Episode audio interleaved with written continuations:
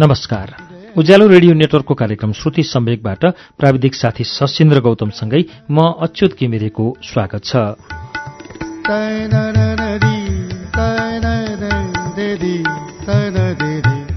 श्रुति सम्वेकको आजको श्रृङ्खलामा पनि मैले घनश्याम पथिकको उपन्यास युनिका लिएर आइपुगेको छु। युनिकाको गय छाता हामीले पाँचौं श्रृङ्खला वाचन सुन्यौं। एक सय छयालिस पृष्ठसम्म पुग्दा फेरि यस उपन्यासको समीक र युनिकाको भेटघाट हुने क्रम सुरु हुन आँटेको छ। उनीहरूले भेट गर्ने तय गरेका छन्। भेटलान् कि नभेटलान् अब घनश्याम पत्तीको उपन्यास युनिकाको छैठौं श्रृङ्खला एक सय सडचालिस पृष्ठबाट वाचन सुनौ।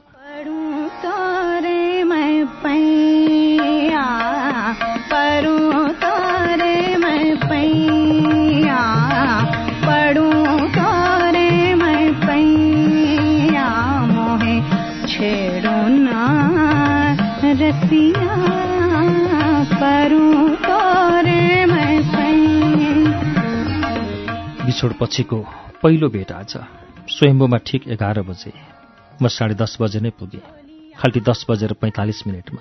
सेतो टी सर्ट निलो जिन्स प्यान्ट लगाएकी खाल्टी। टाउकोमा पहेँलो हेडबिन। मलाई देख्नासाथ मुसुक्क हाँसी। गालामा खाल्टो परिहाल्यो। म पहिलेकै लवजमा पुगिहालेँ। के छ? झन् राम्री पो देख्छु त। केही प्रशंसासहित उसको हालखबर सोधेँ। ठिक छ। तपाईँको के छ? उसले सामान्य तरिकाले उत्तरमा नै प्रश्न मिसाए। उही उस्तै। सधैँ जस्तो छु म। केही कुराकानी र एकछिनको मौनतासँगै हामी स्वयम्भूको फलैचामा पुग्यौँ। सधैँ जसो बस्ने फलैचा खाली नै रहेछ। हामी त्यहीँ बस्यौँ। बिछोड पछिको मिलनलाई फलैचाले बुझे जस्तो लाग्यो। म घाँसपट्टि बसेँ केही चिसो महसुस गर्दै। ऊ शीतलपट्टि बसी कुरा मैले नै निकालेँ सबै कुरा भने पुतली सडक जाँदा जाँदै दिएको जवाफ पनि भने पुतली सडक नआउनु नै तपाईँको गल्ती हो। त्यसपछि म कति रोएँ? तपाईँलाई के थाहा? केही भावुक भयो निका। ठिकै छ अब भेट भयो त। रुवाईपछिको हाँसो राम्रो हुन्छ भन्छन्। त्यही ठानौँ न हामी पनि। मैले प्रेम प्रस्ताव गर्दा चाहिँ किन कुरा मोडेको त? मेरो यति धेरै माया लाग्थ्यो भने। मैले समझदारीमा कुरा ल्याउने हिसाबले यथार्थ जान्न चाहेँ। युनिकामा बसेकोतिर थोरै सरी। मेरो काँधमा टाउको अडियाए किन म्यासेजबाट प्रस्ताव राख्नुभएको? उसले मेरो म्यासेज प्रस्तावलाई गल्ती माने चाहिँ लाग्यो। भेटेरै भन्न धेरै जोड गरेँ तर आँट नै आएन। अनि के गर्नु? वास्तविकता वकाले मैले म्यासेजबाट। सबै कुरा भन्न सक्ने त्यो चाहिँ कसरी नसक्ने? हल्का चिमोटे चाहिँ गरेर बोलियो निका त्यस्तै भयो। तर म्यासेजमा प्रस्ताव गर्नु चाहिँ कसरी गल्ती भयो? त्यो सुनाउ न त। मैले आफ्नो अडान छोडिनँ। गल्ती भयो नि। म्यासेज कान्छोले हेरी अनि ऊ भन्दा भन्दै रोकी कान्छोले हेर्दा चाहिँ के भयो त? मैले कुरा बढाएँ। त्यसपछि त कान्छो के भई भई कहिले त्यस्तो नसोचेको मान्छे आज यस्तो म्यासेज स्वार्थी मान्छे। माया गर्दा मात्र सम्बन्ध हुने नत्र नहुने म्यासेज गर्नु पर्दैन। के के हो के के भन्दै भुतभुताउन थालेँ। अनि म पनि उसैको कुरामा बकिएँ उसले कान्छोलाई दोष दिए। अनि मैले फोन गरेर भेटौँ भन्दा चाहिँ किन भेट्दिनँ भनेको त? म त्यो बेलामा कान्छोकै कुरामा लागेको थिएँ त्यही भएर। मैले पठाएको म्यासेज कान्छोले पहिलेबाट नै हेर्थेँ त? मैले सोधेँ अझै जान्न खोजेर। कहिलेकाहीँ हेर्थेँ र शङ्का लाग्यो भने नयाँ सम्बन्ध त होइन नि यो म्यासेजको अर्थ भनेर सोध्थे। अनि तिमी के भन्थ्यौ त? होइन त्यस्तो होइन भन्थे। म हाम्रो सम्बन्ध कान्छोलाई थाहा दिन चाहन्नथे नभए घरमा कुरा पुगिहाल्थ्यो। उसको भनाइ मलाई अनौठो लाग्यो। फेरि तत्काल ठिकै पनि लाग्यो। अहिले नै यो सम्बन्ध घर पुग्नु पनि हुँदैन। घरकाले नराम्रो सोध्छन् नराम्रो मान्छन्।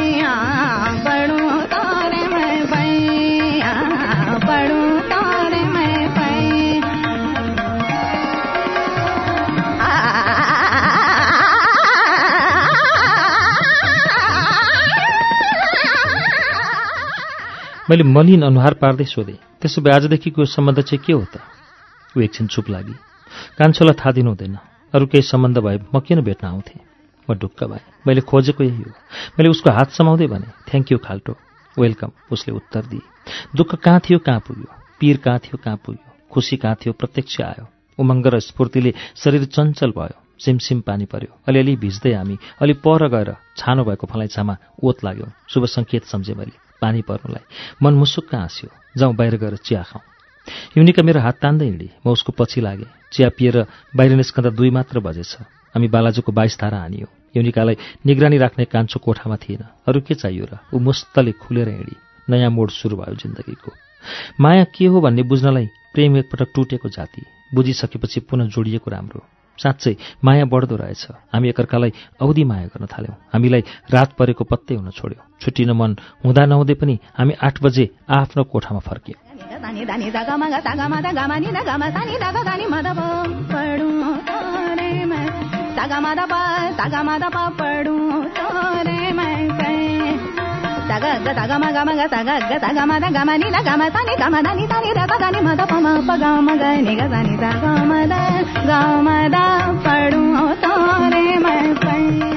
अब दिनौँ भेटघाट। उही पहिलेको जस्तै म कलेजबाट सिधै बबर महल जान्छु। युनिका अफिसबाट बबर महल नै आउँछे। उसको जागिर थावत छ।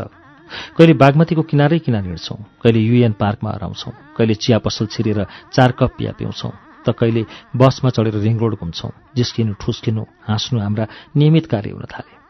राति म्यासेज र फोन छँदैछ टेलिकम जति धनी बन्दै जान्थ्यो हाम्रो माया उति प्रगाढ हुन्थ्यो। त्यसो त विद्यार्थीलाई भनेर टेलिकमले छुट पनि दिएको छ एक रुपियाँ प्रति मिनट। राति दस बजेपछि पुनर्मिलनको सुरुवाती सात रात हामी सुत्दै सुतेनौँ रातभरि फोनमा गफ गऱ्यौँ नसकिने रहेछ प्रेमका गफ। जति गरे पनि नपुग्ने।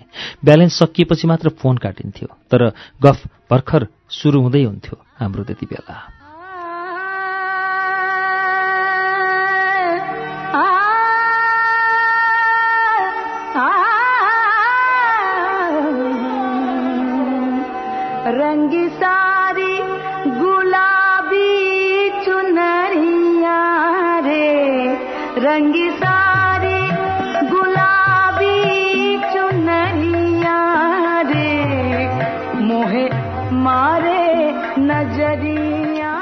साँच्ची गजल सङ्ग्रह विमोचनको भिडियो खिच्नु भएन।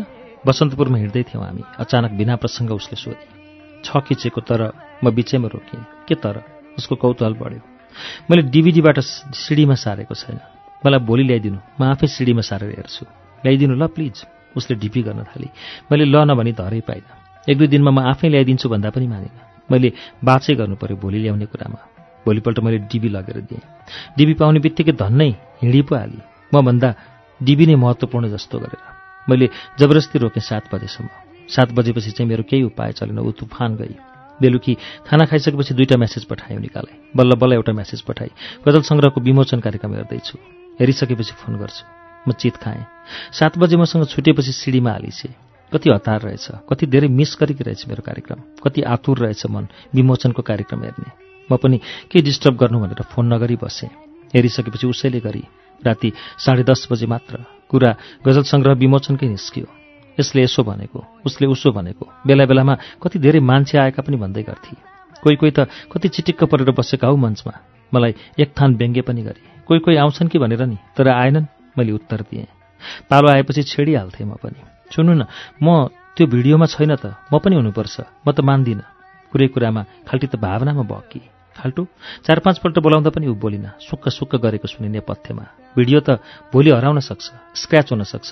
तिमी त मेरो जिन्दगीको भिडियोमा छौ। कहिले नहराउने गरी नमेटिने गरी। मैले उसलाई धेरै सम्झाएँ। उसले धेरै भावनाको कुरा गरी बिस्तारै लयमा फर्की। हामीले फेरि कुरा गर्दा गर्दै उज्यालो पार्यौँ। शरीर अलिक अस्वस्थ हुन थाल्यो आलस्य बढ्न थाल्यो। दिउँसो कलेज जान पनि मन लाग्न छोड्यो। सबै करामत रातिको फोनको हो। हामीले सहमति गऱ्यौँ बाह्र बजेसम्म मात्र गफ गर्ने। आफ्नो स्वास्थ्यको ख्याल राख्ने भनेर।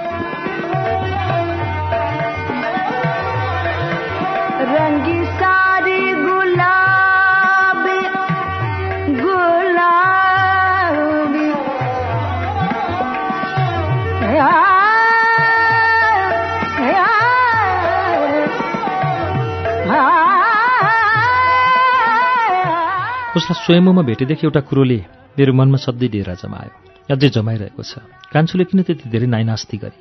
किन हाम्रो सम्बन्धको खिलाफमा उत्रि? अनि फेरि किन मसँग सम्पर्कमा रहे? किन मलाई माया गरिरहे? किन मलाई आफ्नो ठानिरहे नमजाले निमोटिन्छ मन नमजाले चुडिन्छ। मैले यसको उद्देश्य बुझ्न सकेको छैन। धेरै सोध्न खोजेर पनि सोधिनँ युनिकासँग। कान्छुसँग झन् सोध्ने कुरै भएन। तिहार आयो गयो पनि। जाडो आयो। जाडो पनि ओह्रालो लाग्दैछ। कुनै यामले हाम्रो सम्बन्धमा आँखा तरेन। बरु उल्टै साहस भरिदियो उमङ्ग थपिदियो। हामी झन्झन आत्मीय प्यारो प्रेमिल बन्दै गइरहेका छौँ।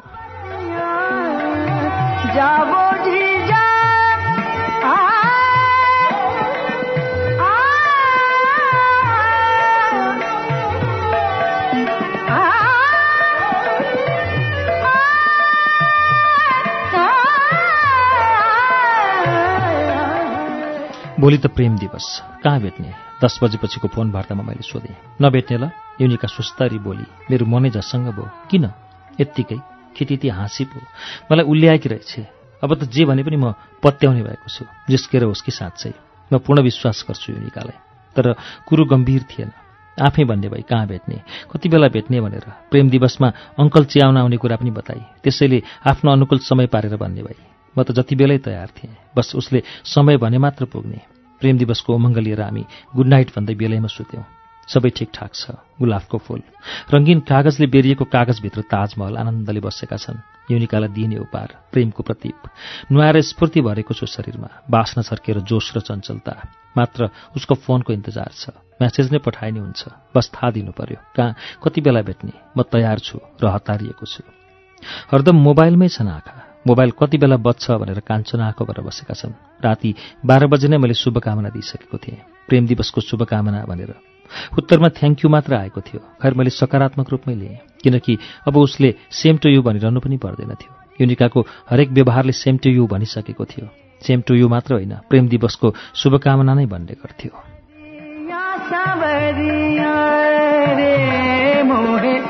मारे नजरिया। साढे चार बजीतिर बसन्तपुरमा भेटौँ ल युनिकाको म्यासेज आयो तर फोन किन आएन? मनले युनिकाको फोन खोज्यो फेरि आफै चित्त बुझायो। अङ्कल कोठामा आएर होला नभन्दै मोबाइल बज्यो। मितको पो रहेछ उठाएँ। घट्टुकुलो चोकमा बोलायो कुरो उही हो चिया अनि चुरोट। घडी हेरेको बाह्र मात्रै बज्दै रहेछ। मलाई पनि समय कटाउनु छ यही सोचेर मितलाई आउँछु भने कलेज हापियो। प्रेम दिवस लाग्यो मजाले। एकछिन मितसँग यही गफ निस्कियो। खुब जोडले हाँस्यौँ। एकछिन उल्ल्यायो उसले मलाई। उल्ल्याउनु मात्र कहाँ हो र? खाल्टीलाई कति बेला भेट्न जाने भनेर सोधे पनि मितको मन चोर्ने जुक्ति थाहा पाइहाले। तिन बजे बोलाएको छ भनिदिए। पक्का उसले पत्याएन। तर यति हो मितले केही गन्ध चाहिँ पाएको छ। कुन बेला भन्छ त्यो उसको कुरो हो। एक दिन भन्छ नै। मित र म मनमा कुरा राख्नै सक्दैनौँ। हामी दुईजनाकै यो कमजोरी मिल्छ मितले तुरन्त खाल्टीलाई फोन लगायो। ला बिताउने बोझै लाग्यो। मलाई राम्ररी थाहा छ। युनिकाले मितलाई मन पराउँदिन भनेर। त्यो पनि पड्के भनेको दिनदेखि। अझ मितले भेट्न नजा भन्यो भनेदेखि नामै सुन्न मान्दिन थिए। तर यस्तो कुरा व्यवहारमा नदेखाउने उसको राम्रो बानी थियो। युनिकाले फोन उठाई। उताबाट के भनी थाहा भएन। तर यताबाट मितले कहाँ छौ? के गर्दैछौ? कतिजनाले प्रेम प्रस्ताव गरे। यो हो र यस्तै यस्तै भन्यो। अन्तिममा चिया खाना आऊ घट्टी कुलो पनि भन्यो। अनि बाई भन्दै फोन राख्यो। धन्य मेरो कुरा केही गरेन। अघिबाट डराएको मन आनन्दित भयो। जा जाओ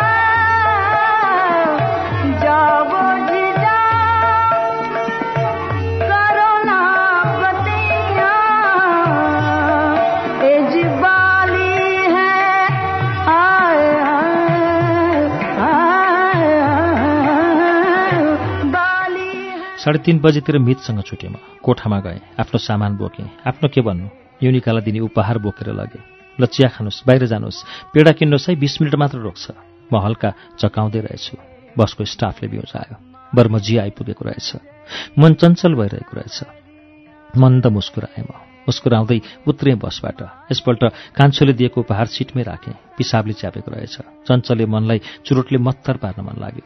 चिया र चुरोट मगाएँ बाटो छेउको पसलमा। चुरोट एक सरको तानिहालेँ बल्ल होस आयो। मोबाइल हेरेकै रहेनछु। कान्छोको एउटा म्यासेज आएको रहेछ। दादु कहाँ पुग्नुभयो? तपाईँ जाँदा त मलाई एक्लो महसुस भयो। यो काठमाडौँमा म एक्लो भएँ। Miss you so much दादु।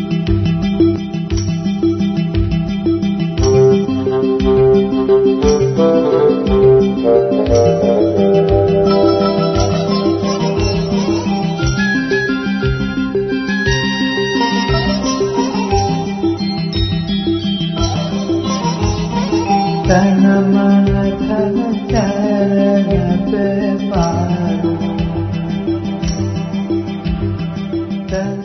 Message गरिनँ। रातको अढाई बजी के गर्नु? उसले बाह्र बजी म्यासेज पठाएकी रहेछ म एकछिन चुरोटमै जुमेँ चियामै हराएँ पेडा किने एक केजी घरका लागि कोसेली। गाडी पनि स्टार्ट भयो। चढेँ। बसेँ आफ्नो सिटमा। गाडी अगाडि बढ्यो म पछाडि बढेँ। आफ्नै विगततिर उही ठाउँ उही परिवेश उही आवाज। गाडीको ट्याट्या टुटुट उही मन्दिरको फेद। तिनै परिवारले उसरी नै चारो टिपिरहेका। शान्तिका प्रत्येक परिवारहरू पनि प्रेमका प्रतीक चाहिँ लागिरहेका छन्। प्रेम दिवस भएर होला। मात्र उमङ्ग फरक छ उद्देश्य फरक छ आज। कुनै दिन गुलाबको फूल दिन नसकेर फिर्ता लाने मान्छे म। तीन घण्टा सँगै हुँदा पनि प्रेम प्रस्ताव राख्न नसक्ने प्रेम प्रस्ताव गर्न नसकेको भन्दै रक्सी पिउने म। यति हो मुटुको बेग भने केही बढ्यो नै। तर बोली लटपटिएन हात कामेन। दस मिनटको पर्खाइपछि युनिका आइपुगी। मैले आउने बित्तिकै प्रेम दिवसको शुभकामना खाल्टो भन्दै गुलाबको फूल र उपहार उसको हातमा राखेँ। उसले थ्याङ्क यू भन्दै समाए म खुसीले मात्दिएँ उसले नरम स्वरमा भने तर मैले त केही पनि ल्याइन। त्यति बेलै थोरै हाँसे जस्तो पनि गरेँ। ऊ हाँसौँ कि के गरौँको दोसाँधमा थिएँ सायद। मैले गालाको खाल्टो झलतल्ल देखिहालेँ। म बहकिएँ तिमी आयौ मलाई यही काफी छ। पर्दैन के ल्याउन। माया मनमा हुनुपर्छ। जुन हामी दुईजनामै छ पुगिहाल्यो नि। कति बेला उसको हात समाउनु पुगेछु थाहै भएन। उसका दुवै हात समाएर म बोल्दै रहेछु। उसले जाउँ भन्दै हात फुस्काउँदा पो थाहा पाएँ।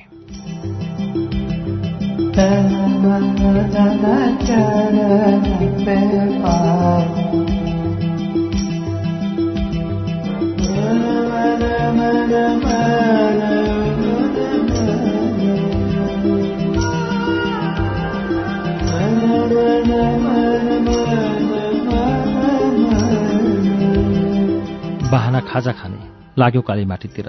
गन्तव्य फेरि उही पसल उही चिया उस्तै। मलाई भोक लागे जस्तै भयो सब्जी र पुरी मगाएँ। युनिकाले चिया मात्र खाने बानी पुनः समय उही परिवेश उस्तै आठ बज्न लागेछ। स्थिति अलिक गम्भीर जस्तो भयो छुटिनु पर्ने भएकाले म पनि तपाईँलाई खाली हात फर्काउँदिनँ ल तर पहिले हुन्छ भन्नु अनि मात्र। गाडी चढ्न जाँदै गर्दा युनिकाले भने मैले हुन्छ भने। उसले प्यान्टको गोजीबाट पहेँलो रङको डटपेन निकाली। तपाईँलाई मनपर्ने रङको यो सानो उपहार मेरो तर्फबाट भन्दै मतिर हात बढाएँ। मैले थ्याङ्क यू भन्दै समाएँ। हामी छुट्टिनुको पीडालाई मुटुभरि राख्दै आफ्नो कोठातिर लाग्यौँ तर आज पनि उसले बिर्सिन। जानुभन्दा पहिले मलाई गाडी चढाउन। जिन्दगीमा अनगिन्ती मोडहरू आए आइरहेका छन् कति आउँदैछन् अब मैले हरेक मोडहरूलाई गम्भीर भएर सोच्न थालेको छु। पहिले मात्र होइन अब युनिकाले पनि सोच्नुपर्छ लाग्छ उसले पनि सोच्न थालेकी छ। निरन्तर भेटघाटमा देखिने कुरा हो यो भोगिने कुरा हो यो। युनिका मलाई सोध्न थालेकी छे कथम कदाचित हामी एक हुन सकेनौँ भने तपाईँ के गर्नुहुन्छ?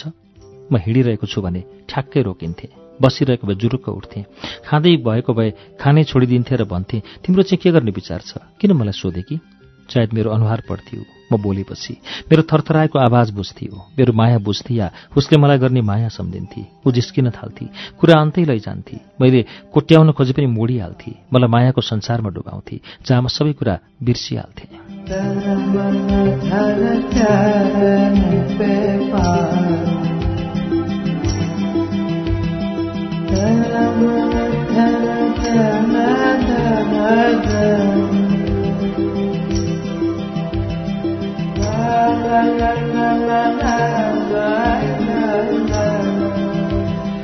युनिकासँग हुँदा त बिर्सन्थे सारा कुरा सारा दुःख तर कोठामा त म एक्लै हुन्थेँ। बिहानै हिँडेको विशाल दिउँसो तीन बजीतिर मात्र आउँथ्यो। बिहानभरि म एक्लै। एक्लै हुँदा युनिकाको कुराले पिरोल्न थाल्थ्यो मलाई। साँच्चै मैले युनिकालाई पाइनँ भने सोचिन सक्दै म खलखल हुन्छु नेतृक्कै बित्छु मुख सुकेर आउँछ गला अवरुद्ध हुन्छ चिसो पानी खान्छु मुक्त हुन्छु र अलिक शान्त हुन्छु अनि मनमा नै आफैसँग प्रतिज्ञा गर्छु कसले टुटाउन सक्छ हाम्रो प्रेमलाई।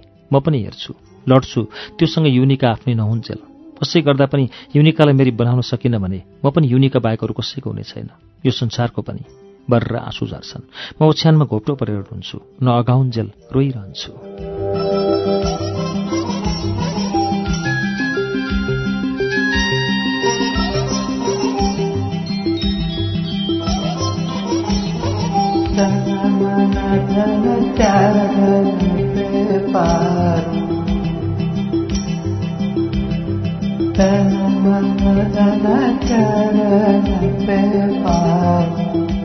एमएससी पढ्न थालेको पनि लगभग उन्नाइस महिना हुन लाग्यो। परीक्षा हुने अझै छाँटकाँट छैन। जिन्दगीको परीक्षा कतिपल्ट दिइसकियो तर पढाइको नदिएको धेरै भइसक्यो। राजनीतिक अस्थिरताले सब चौपट पारेको छ। शिक्षा स्वास्थ्य आर्थिक सबै पक्ष। देश झन्झन दलदलमा फस्दैछ। जताततै जुलुस हप्तै पछि बन्द हडताल। कोही न कोहीका केही न केही माग। अब बन्ने संविधानका लागि आन्दोलन चर्किहाल्छ। जातीय द्वन्द्व चर्केला चाहिँ भएको छ। तर पनि कतै न कतै कोही मरेकै छ। शहीद घोषणाको मागमा फेरि बन्द हडताल हुन्छ। देशमा शहीदको नामको लामो सूची तयार भइसक्यो। अझै पनि थपिने क्रम जारी छन् नामहरू। साँच्चैका शहीद हराइसके मान्छेले बिर्सिसके आफ्नै जातिको शहीद प्यारो हुन थाल्यो। आफ्नै क्षेत्रको शहीदको नाम उच्चारण हुन थाल्यो। देश लथालिङ्ग भयो। संविधान सभाको चुनाव हुँदैछ। हुँदैन। चैत अठाइसमा सर्वत्र त्रास छ। यस्तो लाग्छ। लोकतन्त्रले देशलाई झन् तहस नहस बनायो। यही लथालङ्ग्यभित्र बिहाल भएको छ मेरो पढाइ पनि मेरो जिन्दगी पनि। समय बगिरहन्छ। आफ्नै गतिमा हिँडिरहन्छ। आफ्नै रफ्तारमा सम्बन्धमा बहार छाएको छ। देशले पनि काँचुली फेर्ने भयो। माओवादी शान्ति सम्झौतामा आएर संविधान सभाको चुनाव हुने भयो। भोट खसाल्न घर जानुपर्ने भयो। एक किसिमले त नजाउँ जस्तो लाग्यो। तर एक जुगमा एक दिन एकचोटि आउँछ भन्ने गीत जताततै गुन्जिन थालेको छ।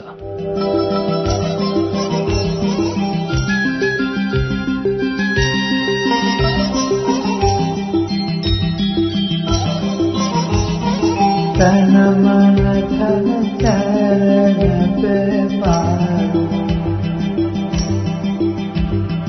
हुन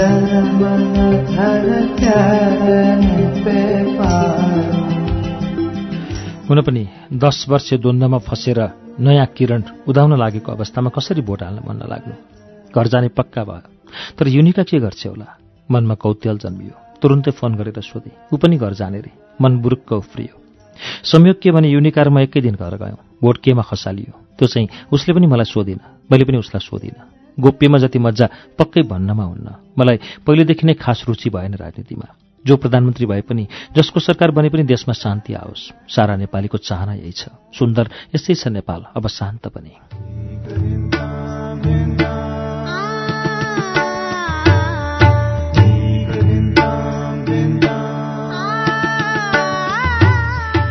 कार्यक्रम श्रुति सम्वेकमा अहिले तपाईँले सुन्नुभएको वाचन घनश्याम पथिकको उपन्यास युनिकाको वाचन हो। यसको बाँकी अंश वाचन लिएर केही बेरमा आउनेछु। उज्यालो सुन्दै गर्नुहोला।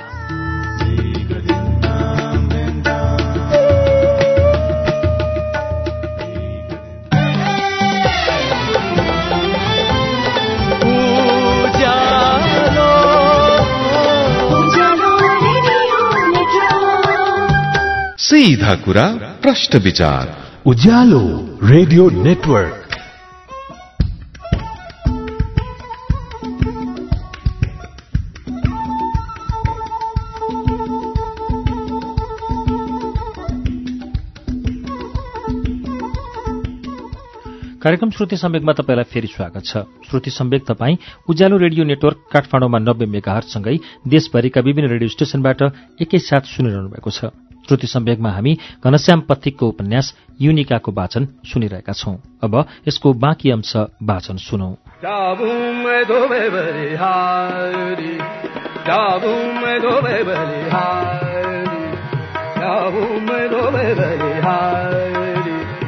Dabum dobe belihari, dabum प्रेमी प्रेमिकालाई राम्रो बाहना घुम्न जाने। हामी पनि के कम थियौँ र? लाग्यौँ गोदावरी नयाँ वर्ष मनाउन। गोदावरी पुगेपछि भने बेकार आइएछ जस्तो भयो। जताततै मान्छे नै मान्छे। कति चाँडै फर्केछन् भोट खसालेर मान्छेहरू। नआउनु आइहालियो। युनिका र म मूल गेटबाट भित्र छिर्यौँ। भित्र झनै। एकान्तमा बसेर गफ गर्ने ठाउँ खोज्दा खोज्दै थाक्यौँ तर भेट्टा आएन हामी उठ्यौँ बस्न मन लागेन। वरिपरि मान्छे मान्छे थिए। मान्छेको भिडले अनि हामीलाई हेर्ने उनीहरूको नजरले बसिरहन थिएन। लाग्यौँ जङ्गलतिर पहिलोचोटि गोदावरीको जङ्गल छिरेको। अलिअलि डर पनि लाग्यो। डराउनु पनि भएन युनिकाको अगाडि। डरपोक पनि देली केही जोडीलाई बाटोमा भेट्न थाल्यौँ। यसो रुखमा चेलिएका यसो झाडीमा लुकेका माया साट्न बढाउन म केही लज्जित भएँ तिनीहरूका क्रियाकलापले। युनिका पनि लजाएको सहजै अनुमान गर्न सकेँ मैले। मलाई केही डाहा लाग्यो केही ईर्षा जाग्यो मायाको सागरमा पौडिरहेका जोडी देखेर। अलिक एकान्त जस्तो अलिक सुनसान जस्तो ठाउँ हामी एउटा रुखको फेदमा बस्यौँ। कस्तो भिडभाड हो आज त। युनिका बोली थकित स्वरमा। मैले होमा हो मिलाएँ बस्ने बित्तिकै टाउको मेरो काँधमा अडाएँ। लामो सास फेरि। नयाँ वर्ष सबैका लागि हो नि त्यही भएर यस्तो भिड भएको। मैले सान्त्वना दिएँ। सँगसँगै उसका हातका औँलाहरू चलाउन थालेँ। हमेसा युनिकाका औँलाहरू चिसा हुन्छन्। मैले आफ्नो हातको तातोपन उसमा सारेँ। बिस्तारै उसका हात पनि ताता भए तर हातमा सारेको तातो पुरै शरीरभरि फैलियो। युनिका ताती भई बिस्तारै उसका केश राशि सुमसुमाउन थाले। गफ केही गरेका छैनौँ। सायद उसका आँखा बन्द होलान्। म उसको अनुहार हेर्न सक्दिनँ। मेरो काँधमा आफ्नो टाउको अनुहार नदेखिने गरी राखेकी छे। ऊ आनन्दले बसेकी छे मानव सुतेकी छे। अचानक युनिकाले टाउको जुरुक्क उठाए मेरो काँधबाट। गमलङ्ग अँगालो हाली मलाई बेसरी अठ्याए के भयो खाल्टो? मैले अँगालोमै बेरिएर सोधेँ। केही होइन जाउँ अब उठ्नु न। अँगालो खुस्किएर उठी युनिका। म पनि उठेँ। उसले उता हेर्ने इसारा गरी हेरेँ मेरी बासै पवित्र मायाको उच्चतम रेखा पार गर्दै थिए एकचोटि कस्तो आसक्ति हो मान्छेहरू बीचमा। गोपनीयता त हुनुपर्छ नि। मन बोल्यो। मनले मात्रै सुन्ने गरे।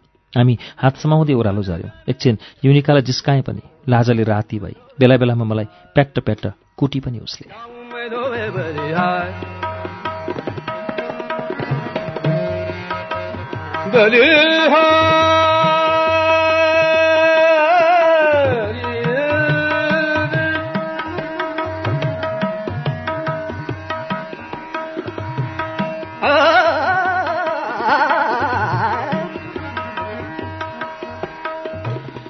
चार बजे नै कोठा आएको पहिलो रेकर्ड हो मेरो। सायद युनिकाको पनि। हामी सरासर आफ्नो कोठा आयौँ गोदावरीबाट।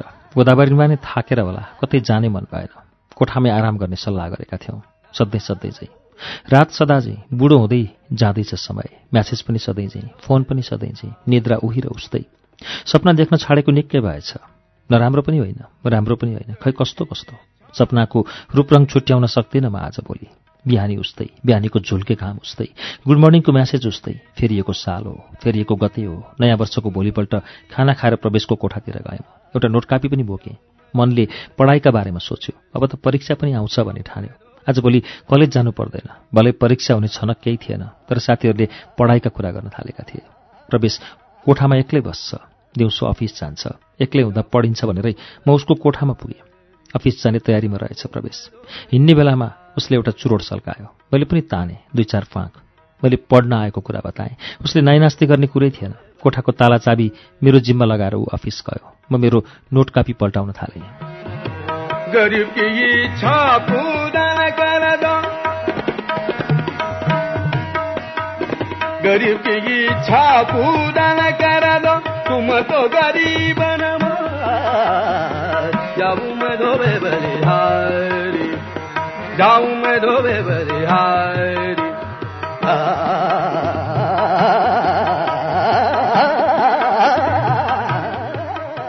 एक घन्टा पढेँ लगातार। मजा लाग्यो। आफैलाई मजासँग पढेर बसेँ। त्यही बेला मोबाइल बज्यो। खाल्टीले अफिसको नम्बरबाट गरेकी रहेछ। उठाएँ। उसले दिक्क लागेको कुरा गरी अल्छी लागेको कुरा गरी अफिसमा बस्न मनै नलागेको कुरा गरी।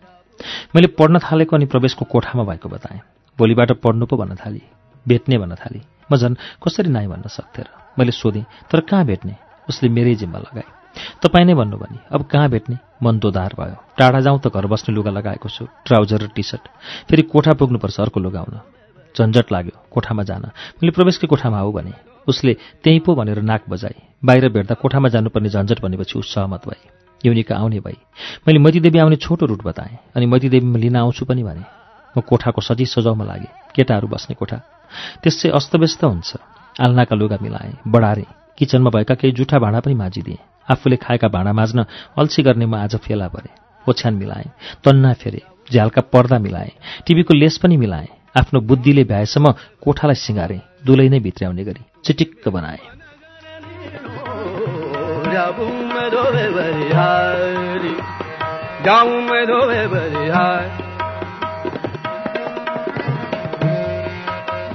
हुन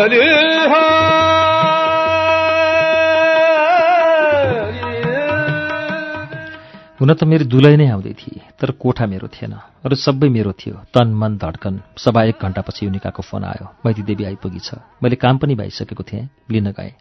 मैले बाटोमा सेन्ट्रो फ्रेस चक्लेट किनेँ फ्रेस हुनलाई। थोरै डर मनको कुनामा थियो।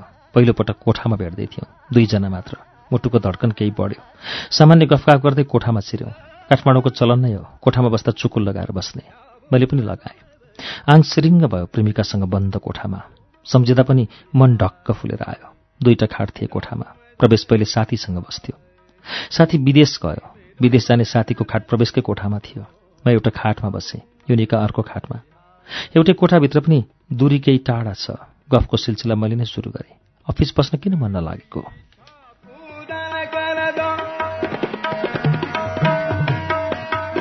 मैं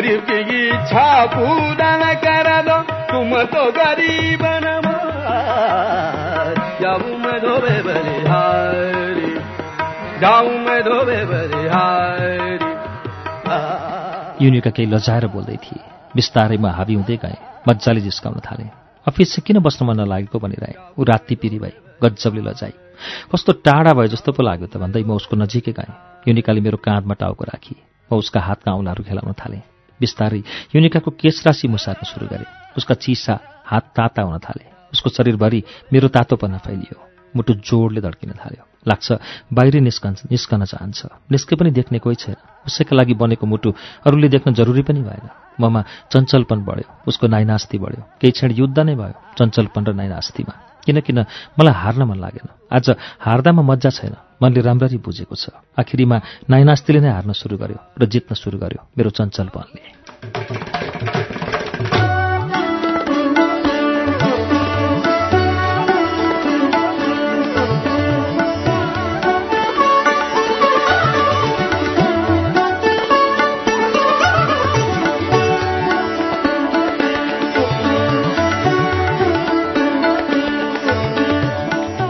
हावा बेसमारी चल्न थाल्यो। कालो बादल मडारिँदैछ आकाशमा। झ्यालको पर्दा थोरै खुलेको छ। त्यहीँबाट हेरेँ। पानी पनि छिट्याउँदैछ फाट्ट फुट्ट बेला बेला बिजुली चम्किन्छ। लाग्छ ठुलै गर्जन हुनेवाला छ। नभन्दै आकाश गर्जिन्छ। युनिका जोडले मलाई समात्छे मौसमले पृथ्वीमाथि धावा बोल्दैछ। निलौला चाहिँ गर्दैछ। सिङ्गो पृथ्वी नै। फेरि जोडले हावा चल्यो। बिजुलीले हाम्रो मायाको एउटा फोटो खिच्यो। क्लिक। मेघ गर्जियो उसरी नै। हाम्रो माया अझ प्रगाढ भयो। जति गर्जन्छ मेघ जति धावा बोल्छ हाम्रो मायामा। हामी उति सामिप्य हुन्छौँ उति हाम्रो माया बढ्छ। अझै गर्जी हुन्थ्यो मेघ अझै चले हुन्छ जोडले आवा अझै मडारियो हुन्छ आकाशमा बादल र परे हुन्छ मुसलधारे पानी। डर लागिरहेछ। तर लागिरहोस् यस्तो मिठो डर सदैव भइरहोस् यस्तो मिठो लाग्ने मौसम।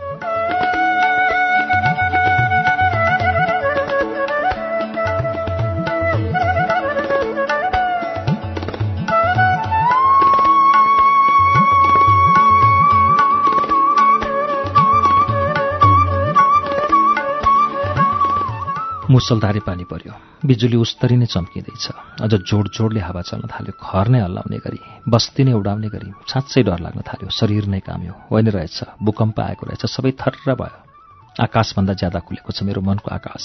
मेरो मायाको संसार। मैले आफ्नै प्रेमिकालाई माया सुम्पेँ। आफ्नो सर्वस्व सुम्पेँ। म म मात्र रहेन।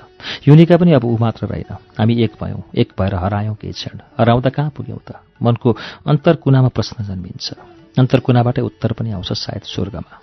विनाश कति गर्यो भूकम्पले थाहा छैन। के के उडायो हावाले थाहा छैन। के के बगायो पानीले त्यो पनि थाहा छैन। तर पानी रोकिसकेको छ। हावाको गति मन्द भइसकेको छ। भूकम्प आयो गयो। तर सबै डरलाग्दा भए पनि साह्रै मिठा साह्रै मनपर्दा। सधैँ आइरहन् जस्ता सँगै भइरहन् जस्ता। जुनी जुनीका लागि यादगार एक अविस्मरणीय मौसम एक बिर्सनै नसकिने क्षण।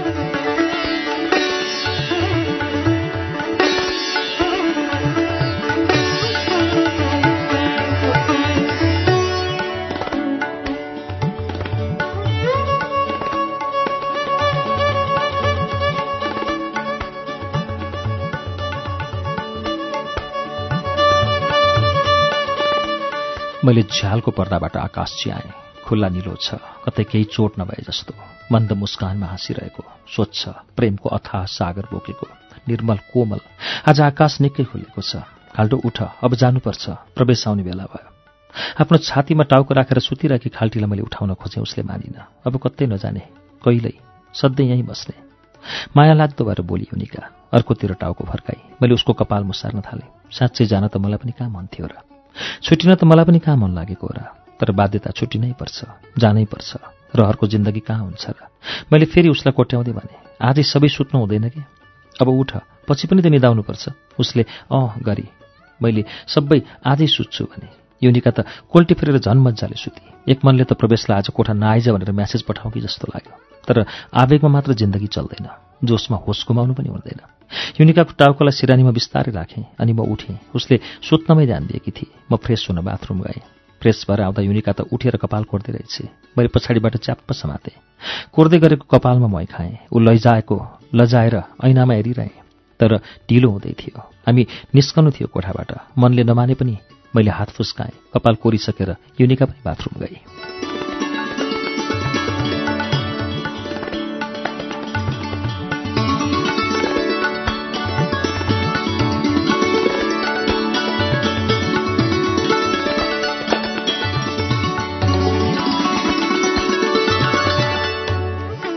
मैले बिग्रिएको तन्ना मिलाएँ सिरक मिलाएँ झ्यालका पर्दा थोरै खोलेँ युनिका फ्रेस भएर दुवैजना निस्कन तयार भयौँ। उसले ब्याग बेरी मैले ताला र चाबी बोकेँ ढोकामा लगाउन। चप्पलको फित्ता लगाउँदै गर्दा भुइँतिर हेरेर बोली युनिका फटा मान्छे तपाईँलाई पख्नु। चप्पल लगाइसकेर पुलुक्क मलाई हेरी। म मुसुक्क हाँसेँ मात्र। मैले ढोकामा ताला लगाएँ। चाबी ढोका छेउमा भएको जुत्ताभित्र राखिदिएँ। त्यसपछि हामी फटाफट बाहिर निस्क्यौँ।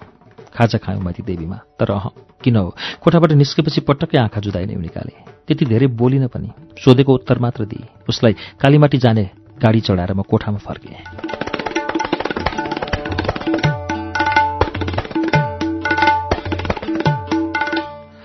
कोठा फर्कँदा प्रवेश आइपुगेको रहेछ। प्रवेशले छेउको पसलबाट मोमो ल्याएको रहेछ। मैले खाजा खाएको भने तर उसले मानेन। एक दुई डल्ला मैले पनि खाइदिएँ। म कोठा फर्किनलाई नोट कापी खोज्न थालेँ तर भेटिनँ खाटोमुनि खसेको रहेछ। त्यही बेला प्रवेश भान्सामा गयो। उफ्रँदै आयो।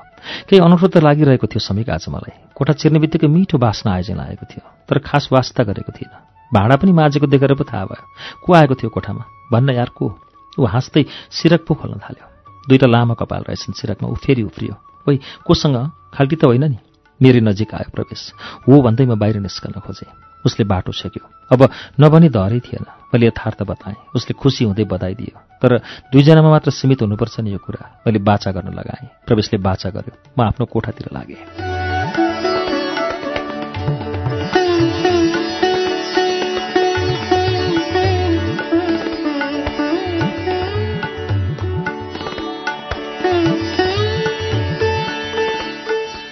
त्यहाँ केही भएछ भने मैले जानेको छु। मलाई त डर लाग्न थाल्यो।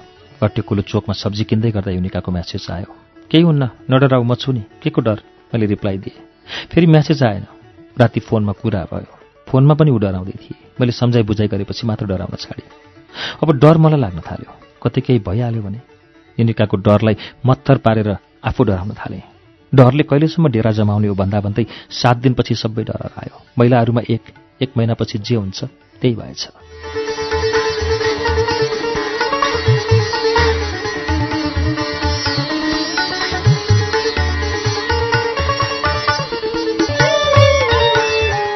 श्रुति सम्वेकमा अहिले तपाईँले सुन्नुभएको वाचन घनश्याम पथिकको उपन्यास युनिकाको वाचन हो। यसलाई हामीले आज पृष्ठ एक सय सडसठीमा ल्याएर रोकेका छौं।